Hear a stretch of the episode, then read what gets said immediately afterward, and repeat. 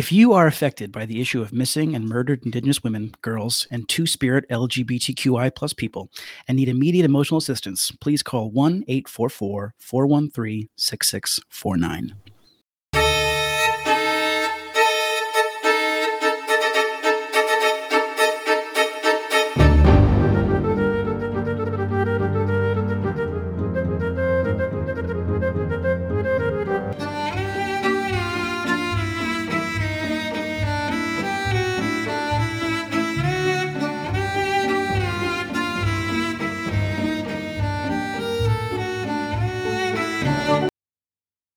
Hello, and welcome to the Morbid Museum. We are your hosts, Katie Mead and Luke Boyd. Welcome back, everybody. How you doing, Hey Luke? there. Doing well. How are you, my dear? I'm fantastic. Um, before we jump in on today's episode, today's part two, which I'm very excited to get into, um, just a couple of housekeeping notes, just to keep you guys informed on what's the latest and greatest with the Morbid Museum. So, a couple of weeks ago, you guys may have been like, hey, there's no episode this week. It's just a Patreon preview. And that's sharp of you to notice that, folks, because that was on purpose. um, more and more, Luke and I are going to be sort of doing a few episodes here and then dropping in a Morbid Monday as just a Patreon preview. And, you know, this is a model that we're trying out because, especially this time of year in our careers in the museum world and cultural nonprofits, the spring into summertime is wild. It's incredibly busy, it's incredibly stressful. And so we want to make sure that we're still supplying everyone with content. So we figured a way to get our amazing Patreon subscribers the stuff that they deserve and that they're paying for. We want to make sure we're always making content for them, but we certainly don't want to give up on our regular Monday schedule. So we figured this was a good compromise. And of course, if you are missing us so much on Mondays, you can always become a more buddy, and then you will never miss us on a Monday. so That's right. Um, this time of year is uh, the peak season for museums, institutions in New York. Um, bananas. temperate weather areas. Mhm. So uh, it's just a lot going on in our professional lives, and we want to keep the, the the content up. And so we're going to do our best to Yes. do that. Um, thank you so much to our more buddies who have been supporting us. Thank you for the uh, for the attention on our on our videos and content. Uh, we really appreciate it, and we look forward to continuing this uh, stream. So and and in that same vein luke by the time this episode comes out we'll have celebrated our one year anniversary of morbid museum that's right. It's our morbiversary. our morbiversary baby my baby. I know. It's amazing. One year, amazing. i know it was um i have it in my calendar like literally morbid museum launches what is Mhm. it it's the third right Yeah, that June sounds right. It's the beginning of June. Yep. Mhm. So, guys, thank you to everyone who's been with us since day one and all of you who have come since. This has been an amazing first year of this show. We're having the best time. And we, like Luke said, we love your feedback. We love your comments. We love our conversations with you too. Never be, never feel the need to be shy. Like, we love chatting with everybody, either through direct messages, email, directly on posts on Instagram. Reach out. We're uh, in case you can't tell, we're very chatty bitches. and in museums they're always dying for a dialogue even though museums is usually a one-way conversation Yes. so the podcast for the morbid museum is no exception we are we are dying not to fill just the air with our own voices but the voices of our listeners and supporters and museum patrons so Yes, and if you know if this garners enough interest, maybe in the future we'll we'll do a little live chit chat or something if people if that's something people want. yeah or I'd like love a to- meetup yeah there's some, yeah, some something great like that. some great ideas coming down the pike um, So, all of that uh, business aside, let's get back into the business of this terrible story where now you set the stage so beautifully for us last week, Luke, explaining really the why behind Mhm. the Highway of Tears. So, now we're going to get into the actual story of the Highway of, T- of Tears this week. Yes. That's right. So this is uh, part two of the Highway of Tears series. Uh, in part one, we covered the underlying systems of oppression of Aboriginal people in Canada.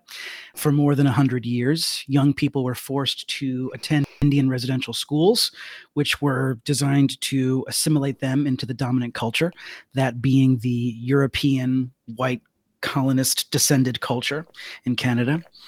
And we discussed how the Indian residential schools basically severed the flow of oral tradition and of culture and has engendered an intergenerational trauma on the ensuing generations of First Nations or Aboriginal people in the nation of Canada. This is something that's happened also in America, and the United States of America, and in Australia, uh, ac- across the Anglosphere, as we might describe. Yeah. Um, this the idea of compounding trauma is at the heart of these highway of tears conversations and so we wanted to set the stage with that understanding before we delve a little more deeply into the ongoing tragedy that is the highway of tears today very, very important context, Luke. I'm glad. Yeah, I'm glad you designed it this way. it's a big deal yeah it was sort of you know you could you could do many parts on just the the, the murdered and missing women and the cases and Oh, you yeah. know, those individual stories Unfortunately, yeah. And many of those stories rhyme with other highway murderers that we know in the United States and the Mhm. West. Um, it all comes out of like this interstate highway era, you know, in the 1950s and 60s, Yeah. and the the stitching together of the continent with the car. So compounding the trauma that is to be a native person in Canada is the crisis of murdered and missing Aboriginal women in Canada, which extends beyond British Columbia, which is where the Highway of Tears is. This story begins around 50 years ago in the late 1960s, and since then a disproportionate amount of women have disappeared from Canadian country roads and interstates. And of course, to remind you all, the, in British Columbia, the 450 mile stretch of Highway 16 from Prince George in the inland to Prince Rupert at the Pacific Ocean shore has become known by the unfortunate moniker the Highway of Tears for the sheer mass quantity of missing and murdered persons cases along this highway. Insanity. So, Native people today are the inherents of a system of genocide and cultural reprogramming. The residential schools were sites of physical and sexual abuse and were engineered to break down tribal networks and families, severing people from their loved ones. The survivors who came out of the system over the past century internalized that trauma and passed it down to the next generation, creating a vicious cycle. For example, if I'm a survivor of a residential Indian school, I might cope with that trauma in various ways if it's not Mhm. addressed with a therapist, right? Think about alcoholism, drug abuse, things like that. If that if that trauma is never processed, that if manifestation, that coping mechanism, the alcoholism is passed on to my children or to my nieces and nephews, whoever I'm I'm living with. And this is something that's not new in our study of trauma and abuse. Not at all. No, we talked we talked about that pretty heavily last week too. Yeah. Right. And these First Nation communities are continually socially and economically marginalized, as they are in the United States. They're plagued by poverty, drug abuse, domestic violence, just to name a few. Mhm. In a sense, the violence of colonial rule has never ceased, it's never gone away. No. First Nation people live on reserves with poor infrastructure and limited services. Yeah. Young people, namely women, are drawn to population centers for employment. They go there for entertainment because where they live is boring. Um, and they go there, which fair. is the problem of many people. Um, and of course, essential services, um, where, and they have to hitchhike along these highways to get from place to place. And Right. there are all these I was going to say you mentioned that last time, and and specifically it revolves around um, medical care, right? And that women are generally more in need of that. I mean, we need to see gynecologists and and other doctors more regularly for follow up care. So, Yeah. That's right. and These- if we're are all- pregnant, forget it. We're supposed to go to the doctor all Exactly. the time. Exactly, and to think about where that pregnancy came from, you know, in terms of abuse and things like that, is a horrible Yeah. nesting doll. No, it's true. and there's all these signs along the highway that say women don't hitchhike, and it usually is a memorial sign that has a few of the missing women, Oh, and it's a memorial to them. So these, you know, families who are missing their loved ones are making this clarion call: do not go out there at night. Do not, you know, find yourself on these stretches of highway by yourself, that's so painful. 100 miles from home. You know. hitchhiking is so scary it's such a It terrifying, terrifying. concept but i but i wonder like do you and i find that to be a terrifying concept because we now live on the other side of the 60s and 70s and know what happened to all of the individuals who thought hitchhiking was safe like to be Yes. someone living in the 60s and 70s i would i would need to like talk to my parents or something and be like did was it something that you would have ever done or even then were you like this isn't a great idea I think it was so much softer 50 much years ago. softer right like you think you watch all these like movies and stuff of people like well we're all going to woodstock man let's all get in this van let's pick up people along the way like it seems fine in theory but If you watch all the Jeffrey Dahmer in- incarnations, um, every hitchhiker boy he picks up is like, oh, this is totally normal. Oh yeah, I mean, I think I, can't even name all of the people that come to mind. I mean, Ed Kemper, all he did was pick up co-ed girls looking for rides. Yeah. You know, it's just it's this weird trust thing where it's such an it's just too easy to disappear someone in this way. You're in That's total thing, too. control once they're in your car. You're in total control. And it's hard for us who live in the very densely populated Northeast to really get our mind around the vast expanse of British Columbia. Oh yeah. You know, you're, you're talking about, you know, you're between, you know, Washington State and Alaska for those Americocentric folks. Mhm. And it's a very desolate, very rugged, very wild country. Just a lot of forested areas with not a lot of infrastructure. Yeah. So it's so easy to disappear. You got carnivores, you got all kinds of ways to Oh yeah. And with this particular thing of hitchhiking, like it is always going to be the largest swath of victims is going to be people who are more marginalized. People who can't afford cars of their own and who have Mhm. certain needs. And yeah, maybe taking into consideration, I would love to not hitchhike, but I don't have a choice. I'm a teenager who's running away from my abusive father. I'm Exactly. you know, in desperate need of some prenatal care because I'm having a bad pregnancy. Like you got to, you have to do what you have to do, right? So you don't, you're just hoping that it turns out well, I guess. Yes. Yeah. There's a really bleak view that a lot of the folks share in the interviews that I've seen. You know, like there's a, of course, there's a Vice piece on the Highway of Tears. Um, you know, and you meet these young people who sort of accept this very fatalistic approach that, like, you know, well, if I get, you know, if something happens to me, something happens to me. I have to go from place to place. Um, I have no choice. My home life is not optimal. Yeah. I have to move to a place like, you know, if you're living in certain, you know, usually population centers is where they can pick up work as a sex worker or other, Yeah. you know, difficult, risky behavior that is necessary. A young person steals a loaf of bread not because they want to, because they have to. Right. you know? Yeah. Which is why I, you know, we always have to, in these conversations, be mindful of this is not victim blaming. People have to do what they have to do. You know, Yeah. if they had better we've come- options, they would have taken them. And we've come a long way too from, from that idea of trust and stranger danger to Mhm. also dignifying people who find themselves in sex work or are on drugs you know whereas 30 40 years ago it was a lot more judgmental like well these folks are marginalized they're erroneous to society they're economic losers No, they're being not ad- worth- being addicted to drugs doesn't mean you deserve to be kidnapped and murdered. right and i think if anything you know if there's any positive side effect of the true crime obsessed world we live in now it's much more you know uh, compassionate towards victims um, Definitely, I less think. sensational yeah Yeah, we talked about that a lot and sort of how we we came upon this this, this subject matter and this subject of this podcast in general Yeah. um, of how important that is. Mhm. um so it's all about the why and we spent a lot of time talking about the sociological reasons of the why of the highway of tears before yeah, in terms of the numbers katie it's you know like like everything else in this world it's the numbers differ depending on who you talk to sure. in canada uh, across the provinces there's been probably more than a thousand women reported missing and murdered in the last 50 years Only in the With- fifty years. Yeah. Wow. and probably a hundred of those are along the highway of tears. Ooh, that's brutal. Not all are First Nations women, but most are. It's disproportionately weighed with indigenous, indigenous women. Sure. There are also a lot of male victims, which are not going to be covered in today's podcast.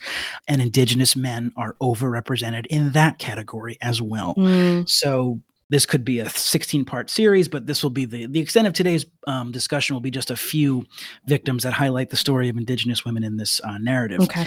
Um, so the number of murdered and missing women cases along the Highway of Tears is between 80 and 100, depending who you talk to. Many remain unsolved. And the Royal Canadian Mounted Police, or the RCMP, as they are known, Best looking Have- boys in the business. we love a Mountie. We love a Love it. Mountie. love a mountie, love a uniform. Yes, yes. But here we're going to shade them a little bit. Oh no, we love them in theory. love I them, love but Dudley. I think I just love Dudley Do Right. I I actually love the mountie. yeah, of course. Let's get it. Let's get, don't get it twisted. Um, so, of course, the RCMP has faced a lot of criticism for their seeming lack of Mm. interest and action in these cases. Mhm. There's a lot of stories of families reporting these missing missing women, and the case is not being taken seriously or not seeing a lot of action very quickly. Conversely, Mm. cases of white women along the Highway of Tears have garnered national press coverage, community outrage, Mm. And so it's sad and true that, you know, a few of these cases that come up in like the 80s, if it's a young white girl, it all of a sudden becomes like there's a lot of posters, a lot of media attention, a lot of seeming community interest and action, whereas the native cases just languish on the vine and are not as front of mind. And I think this can certainly you can draw a parallel with like the, the, the cases of young women and men of color who have faced police violence Yeah. And how there's a double standard in terms of how white people are treated at a, at a traffic stop or you know how they're uh, treated in any kind of policing situation and how that event is covered in the mass media Oh, I mean, even just the horrible thing that happened a couple of years ago, where the young woman was traveling with her boyfriend. Was that even was that Mm-hmm. last year? The the guy she was from here, I think, here on Long Island, where her and Mhm. her boyfriend went um traveling across the country, and she was oh like, debbie lunch- petito "Thank you, Petito." That was the last name. Yeah, not debbie that- like that people were obsessed with that case. huge obsessed yeah and and understandably people of color were like what the fuck yeah gabby petito all Gabby up in arms for gabby petito and a total tragedy of course horrible story not to my take God. away from what happened to her and her family and the people who lost her but it is it is noticed by many Mm-hmm. that yeah if that if she had been black or i mean an immigrant or anything like never would have been news Yeah. And you know, these police say these things apparently to these families, like, "Oh, so and so, this person's on a drink or on a drunk," um, and it's often assumed that Native people, who by and large succumb to alcoholism on a, on a, on a great level um, due to these these societal issues, um, often that's that's the the reason. Like, oh, they're just running away. Oh, they're on a ter- they're on a tearaway. They're at a party. yeah they're on a bender Just- right horrible kind of excuses and so a lot of these families have no resolution no closure no updates on these cases decades on so there's been a lot of hand wringing and complaining and story creation in the media on these cases i told you this first started really in the 1960s 1969 Yeah. 70s the first case it wasn't until 2005 that the RCMP launched what's called the ePANA project, which seeks to focus on the unsolved missing uh, and murdered women and children cases along Highway 16. This is the first time that the police is saying, "Hey, maybe some of these cases are connected." they never, they ne- apparently, aside from the errant, you know, goodwill uh, investigator, there weren't really these mass these connections being made for 40 plus Oh, years. Mounties, you've done it Kill again. I hate it. And what's crazy about this EPANA caseload is that there's only 18 cases what? in the E in the EPANA caseload. What? And it doesn't seem to have any rhyme or reason because the cases range from like the 70s to 2010 2020. So Right. they're all over the place in terms of time. Not likely the same person. no, not not like the same person. Maybe maybe one or there's a couple of connections between some of them, but um, it's really bizarre. And so it's provincially funded. Funding was slashed. Blah blah Mm. blah. So it's just another kind of a dead end in this story. But there are dedicated professionals in the RCMP who are trying to link these cases. And it should be noted that some of the cases in EPANA are not inside the Highway of Tears. Okay. So some are outs- some are outside the Highway of Tears. So even then, you're not all focusing on those missing persons. So when you say that, is it other cases in British Columbia or in Canada in general? Or? in British Okay. Columbia, I believe. okay, so they're all Yeah. within that. My So it's my other question. you see why. Okay, got it. So my other question, and maybe you can't answer this because if the numbers are too, um, you know, a Variable? variable. Thank you. Um, I was like, I don't even know what to call it. I don't even know what Um, yeah, if the numbers vary too widely, then I guess you also can't say how many of these are like still open cases and because how many Hmm. are they willing to say are you know directed to this this specific issue of the highway of tears you know how can they make That's those right. connections so i guess you can't yeah, That's right. i guess my question is you can't answer my question can you Yeah, there's not a lot of like there's not a lot of mutual exclusivity here. yeah Not all Highway of Tears cases in general are indigenous. Not all the EPANA cases are indigenous. Not all are Highway of Tears. Right. But there is crossover where most of the cases in EPANA are related to the Highway of Tears. Okay. So when you're talking about Highway of Tears story, the EPANA comes into the narrative because it started about almost 20 years ago. yeah makes sense So we're going to bring to light a few of these cases to hopefully just shed light on the humanity of who the victims were, um, and also give a sense of the scale of of all of these cases and the the depth of trauma here. So the first person I'm going to mention is a victim uh, whose name was Corrine Thomas. Mm. She was 21 years old, and she went missing in July of 1976. So she was hitchhiking home and she was struck and killed by a gentleman's vehicle, a guy named Richard Redicop. His truck was seen um, careening off the road and apparently um, killed her instantly. oh my god Sadly, Corrine was with child oh no and was just days away, apparently, from her due date. oh no and both her and the baby are killed in this this vehicular manslaughter. double vehicular manslaughter i Yeah. guess jesus Uh, it gets kind of yeah, it's very sad and very unfortunate.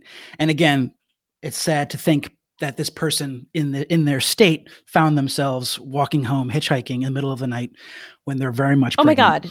I could I could barely walk like a block by the end of my pregnancy and this poor woman is forced to hitchhike. I mean that's god Yeah. awful. And Corrine Thomas was an, a First Nations woman. Mm. Um, now, here's where it gets interesting. So, there was a whole sort of situation with the statements from the eyewitnesses. The eyewitnesses were young, they were like teenagers, and they made their initial statements to the RCMP, but they were coached to change their statements. They initially said that Redicop swerved purposefully to hit Corrine Thomas. Whoa. Then the investigators coached the witnesses to say that Corrine was playing chicken with Redicop's truck. You know AKA those 9-month pregnant women we love fucking around. right. You have cravings for all kinds of sugary things and Danger. we mostly crave danger. violence. That's Yeah, what we want right. more than That's anything. a biological impulse working against itself, of course. Um, so the coroner's initial report ruled Corrine's death an accident, but this would later be revised. In a public inquiry, it was revealed that Redicop swerved to hit Corrine Thomas on purpose. What the actual fuck? It gets worse. The Crown did not press charges on Redicop. And I cannot discern as to why. Has anyone talked to those witnesses in more recent years? I don't know why this sort of died on the vine, but it bespeaks a institutional blindness here. Lord um, almighty. And what's further interesting is that there's connections here between these families. So they might have known each other. Corrine, Oh. the gentlelady who was killed, her cousin, Larry Thomas, was killed two years prior by Richard Redicop's brother, Stanley, along the same highway. wow. So these two families have like a, you know, almost Romeo Capulet, I mean, um, uh, uh, Montague Capulet level of like bloodshed between them, but it's all on the one side of the white people killing the native people. Yeah, I was gonna say it sounds like it's pretty one-sided. it's a one-sided it's a one-sided massacre um but just the fact that they have these connections and um in fact the coroner you know uh, who made the report on Corrine's death also made the report on Larry Thomas's death years before. Mhm. So he was called out because he's like, You've seen this before. You know what this is. This is the same family who have this, you know, rage or issue with these Seeing a native people pattern? terrifying. And I couldn't find out exactly what happened to Stanley Redicop if he was in prison or what the story was there. So this is, you know, this was almost 50 years ago. That's horrible. That's really horrible. Fuck those people. Jesus. I tell you. Yeah. So we remember, you know, Corrine Thomas among the many other victims of the Highway of Tears. Um, another gentle lady, and this is a few years later, about five years later, Roswitha Fuchsbichler, aged 13. So they, they are there are some young victims in this story. Um, she was last seen in November of 1981. Her body was found a week later in a wooded area miles from her home. Her body was stripped of clothing. She was slashed, mangled, and humiliated, and killed by a single stab wound to the chest. Oh God. There was a, a person charged in this crime. Edward Dennis Isaac was convicted with Roswitha's murder. He confessed to picking up the young hitchhiker and killing her to, quote, see what it felt like. Oh my God. Now, this is interesting because there are at least three serial killers who are connected to the Highway of Tears murders, and Edward Dennis Isaac is one of Yes, them. I'm familiar with him. So, Edward Dennis Isaac is arrested in um, mid 1982 or so. And so he's convicted of Roswitha's murder, also Jean Mary Kovacs and Nina Marie Joseph. And those are in 1981 and 1982, respectively. And those, I believe, are the only three murders for which he was charged, but they were all along the Highway of Tears. Hap- happening about six months apart each, you know, so in quick succession. Um, Mhm. And you know, for all of the shade being thrown at the RCMP, there there is some good police work that does come out of this, and in addition to some additional cases that we can discuss. here. Yeah, I mean, compared to some other serial killers who've gone on and on and on, that's Mhm. I, I don't want to say not bad, but it's better than some other police departments have done. I'll say that. That's right. And when you, you know, if you read a little bit about this or you see the coverage or the or the stuff on the web, they talk a lot about copycat killers, opportunity killers. So by by no means are we saying or is the are the investigators saying there's one person to blame here. We're talking about almost 60 years of murders. Oh yeah. and you know more than you know hundred, hundreds of people in certain areas so there's a lot of activity and a lot of people and some of the some of the accused and convicted have also said they were working with different people uh, they had help which is even more terrifying Yeah. Yes. Very much so. so those are in the 1980s jumping ahead a little bit to 2010 young lady named natasha lynn montgomery goes missing she's 23 years old Mm. she was a sex worker in british columbia um, sadly her body was never found Mm.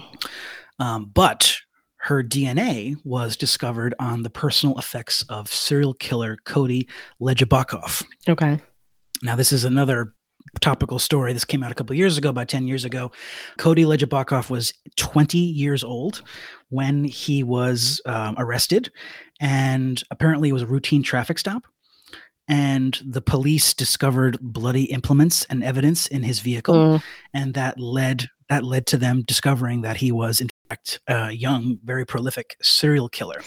And Whew. even though Nat- Natasha Lynn Montgomery's body was never found, her DNA was found in his personal effects, and so he is charged with her murder. In addition to Natasha Lynn Montgomery, Cody Legebokoff is also guilty of killing Cynthia Frances Maas, and both Natasha and Cynthia are both Indigenous people. Um, Okay. A few months after Natasha goes missing, Cynthia goes missing. In 2010, she's also a sex worker. Her body was found, however, in St. George in a local park. Um, she died of blunt force trauma and stab wounds. And an additional victim uh, that uh, Cody Legebokoff murdered was Loren Donn Leslie, who was 15 years old, who he met on a dating site. Um, so those are the three Oof. people for whom Legebokoff is found guilty of killing. Ugh, dating sites are so scary. They are scary. Um, Be careful out there. And and this is the one Legebokoff says he's the one who he claims he had help, Mm. but he didn't want to be known as a snitch, so he never gave up the names of his compatriots. Or there weren't any. Or there or hear any. me out. Mm, There weren't any. That's my that's my Yeah. suspicion, is that there wasn't. Um, Mhm. especially like one person meeting on a dating site, it just doesn't seem like it would be a multiple person. yeah, I don't know that you would you know. need the help. Yeah, so he's serving concurrent back to back life sentences in prison. Bye. Bye bye. Rot. And there are so many other unfortunate stories where it's very similar circumstances. Young women who move away from their hometown end up in a population center where there is illicit activities, where there is sex work. And something has shifted in the Canadian legal system, where a few years ago, they passed a new law that made it illegal to purchase sex. Mm. So when they go out into these city centers and they're looking for uh, Johns, they arrest the Johns, not the sex. I love that. I'm here for that. yes. And the cops who they're interviewing, you know, in this one video, they say, you know, it's clear to us that we're seeing multiple offenders. We're seeing guys who are also engaged in violence.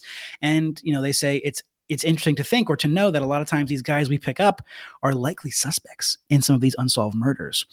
But it's often hard to link cases together when you're arresting one for a sex crime, you know, versus a murder. Or, so Hear me out. yeah. Make it Uh-huh. totally legal so that these people literally work in like offices and you have to go and like it's very formal. It's like doing a city bike. they can Yes. follow up on you very easily. yeah, put your fingerprint right here to proceed. right on Mhm. that butt. Yeah, that would be great. That's an interesting take. Well, the more Um, legal you make something, the less like I don't know. It it attracts right. monsters because it's illicit, because it's illegal, Yes. because Yes. everybody who's involved is under the radar. But if you're doing it like literally, I'm employed by this escort agency. Someone's gonna know that I'm out there meeting a John right now, and I know his name, and I That's have his right. fucking soco- social security number, and all this shit. Like, no one's gonna fuck with me. Yeah, it's a sim. It's a similar argument for like regulating or legalizing absolutely drugs. the you know, same. The idea. Yeah, So I think you're on something thanks. there. You're you're welcome.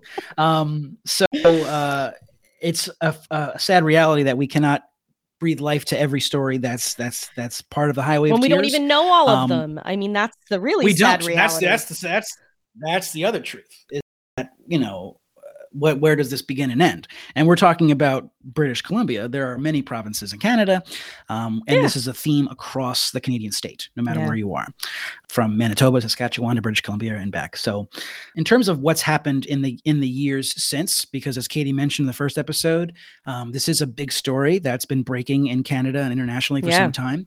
So there was a national inquiry that had long been lobbied and fought for, um, where the RCMP and the federal government are working together to come up with like a task force and recommendations. You know, a big, sexy, bound commission that the government can say, "Here we are doing Mhm. something."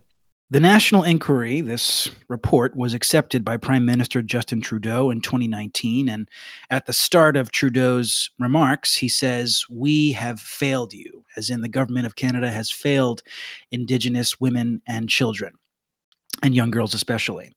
And the national inquiry uh, into missing and murdered Indigenous women and girls reported that Indigenous women and girls are 12 times more likely to be murdered or to go missing than members of any other demographic group in Canada, and 16 times more likely to be slain or to disappear than white women. Ooh, that's brutal. That's brutal. Yeah. And Yeesh. like the Indian residential schools, the inquiry describes the deaths and disappearances as genocide, as a continuation of sorts of the long genocide at the hands of colonial rulers here. Dark stuff. In addition, there have been symposia and reports made in British Columbia about the Highway of Tears, calling for improved transportation and the like. Because we talked about this, there is no transportation. There is a bus that stops at like 10 o'clock, and you got to pay three bucks for it. So again, folks usually hitchhike, but now they've finally, apparently, come and uh, uh, begun a process of opening a shuttle service um, in British Columbia, and that debuted in the last 18 months or so. I just absolutely. That's such an obvious answer to the fucking problem. But the shuttle only works every other day. Ah! So if your appointment's on Tuesday and the shuttle runs Monday, Wednesday, Friday, if you got to deliver a baby, you better hold it in. right? Hold that I, baby in. I guess you can just sleep under a tree, you know. Hope for the best. Ugh. um, Okay. Well, they tried, I guess. Yeah. So there's no shortage of politicians with sympathetic rhetoric and you know positive statements, Thoughts and prayers. thoughts and prayers, but we know the Thoughts and long-term solutions require systemic change. And this is this is where it gets difficult to consider because how does one even begin to engineer a change from this centuries-long process of exclusion, marginalization, othering, cultural genocide? It's Overwhelming. daunting. It's, yeah. It's it's overwhelming. It really is. super daunting. Um, but as with many of these intrepid journalists who report on these subjects, there are no shortage also of community activists and people who are advocates of these women. Um, and some of them in uh, Manitoba are covered in one of the videos that I watched um, from a Dutch news organization. And it's a group of people who kind of act like Neighborhood Watch and mm. they go into these you know they go into winnipeg and they go into these you know seedy areas and areas where crime is centered. And they provide things like you know first aid and food and you know community support and things like that. Um, other groups that take on different tacks um, that try are trying to reinvigorate and restart indigenous culture you know passing from generation to generation. Yeah. and they're engaging in a process that is called re-indigenization. That's awesome which is amazing. So it's people who are elders in the community or you know um, uh, young adults, and they they meet with young people who maybe have a difficult family background or don't have anyone to support them, kind of like big brothers, big sisters. Yeah. And they center activities on cultural life, on storytelling, on reviving and keeping cultural traditions. Um, so this is a really beautiful video the journalist gets into like that the you know group has made and they're learning you know the the language for the commands and how to row the boat and what the you know what the boat symbolizes and the hmm. symbols on the boat. And they talk about the killer whales which we talked about in australia and how important the orcas are to indigenous folk. So it's like oh my gosh really powerful and positive. Yeah. And giving you a sense of like my god how how quick so to speak the de-indigenization was of these folks and how long and daunting re-indigenization can be you know? So it's a long healing process um, yeah. as with as with a lot of these historical you know long held traumas and pain um, difficult. Very so, of course, this podcast is all about where one can explore these kinds of things in a museum setting. And of course, there's not a lot of places one can go to experience the Highway of Tears. To, yeah, to experience an unsolved unsolved crimes, basically. Yeah, yeah. along a abandoned stretch of highway in Canada. But there are no shortage of media representation for you to explore. Um, there is a documentary by the name of Highway of Tears from mm-hmm. 2015, um, which is narrated by the lovely Nathan Fillion, which I would um, recommend that you check out. It has a lot of interviews by family members and support networks, um, and some of the other links will be in the uh, in the show notes for today's episode. Great. Um, but we wanted to just provide space to allow this story to be disseminated. By no means am I breaking here some big um, story that no one's ever heard of. Yeah. It's derived, of course, from everything else we can find out there in the research world.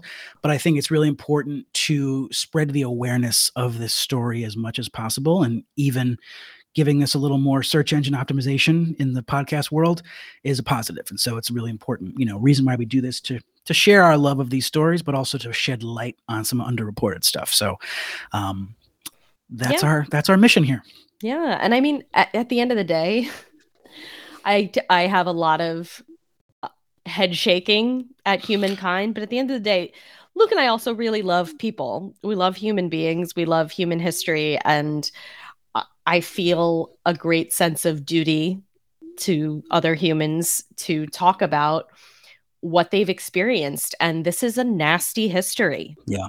This is really ugly stuff. And it's not easy to talk about. And frankly, it's like it's not fun to talk about either on a podcast where no. usually we're on the lighter side. But, you know, it is if we were making a museum like we've talked about in the 1st mm-hmm. episode of this show, this is a story that has to be in it. It just has to be.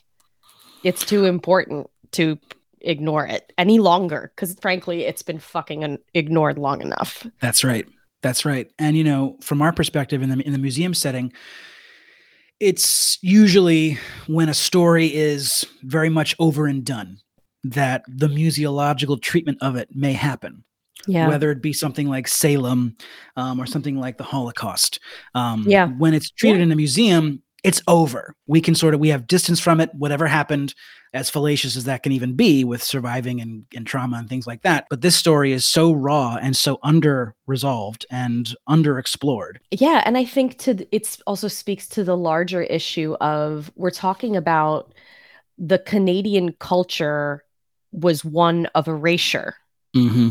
So there shouldn't be anything left. Mm-hmm. If they had actually completely fulfilled their mission, there would be no evidence of indigenous culture and people at this point. That's right. So they did their fucking best to make sure there'd be no museum treatments. Right.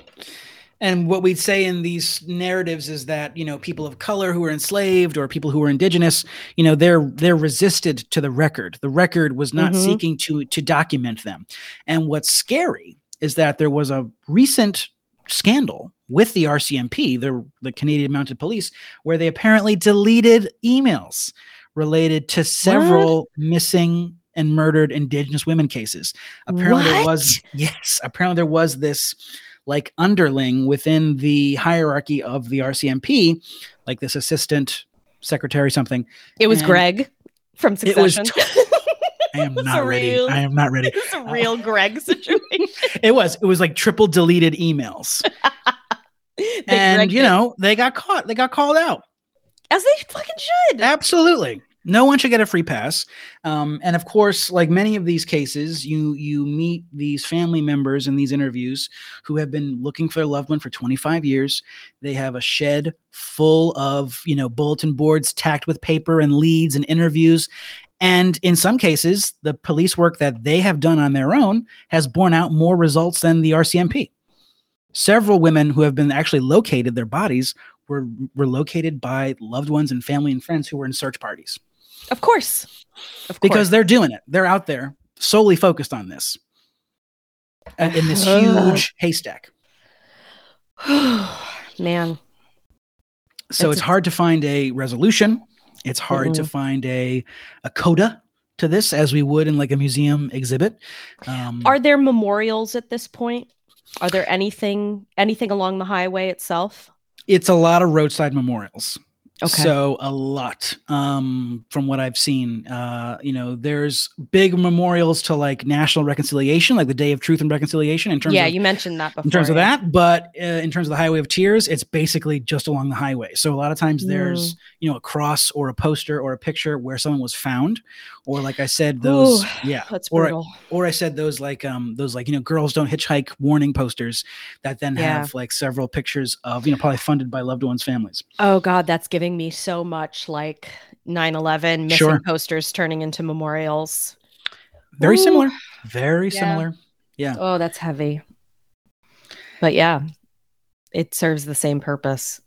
it serves the same purpose for sure Wow. Um, Yeah. So um hopefully if you if you can post some of those images, that would be amazing to actually see. For sure. Yeah, Yeah. To see the highway up close, to see the des- the desolateness of it and the bleakness of it uh, is sobering. Because, like I said, you know, uh, for me, the the Canadian highways were kind of like you know a Gordon Lightfoot fantasy, like you know exploring the natural wilderness. But of course, there's another edge to it Yeah. um, when it comes to this, and that's just you know checking my own privilege and perspective.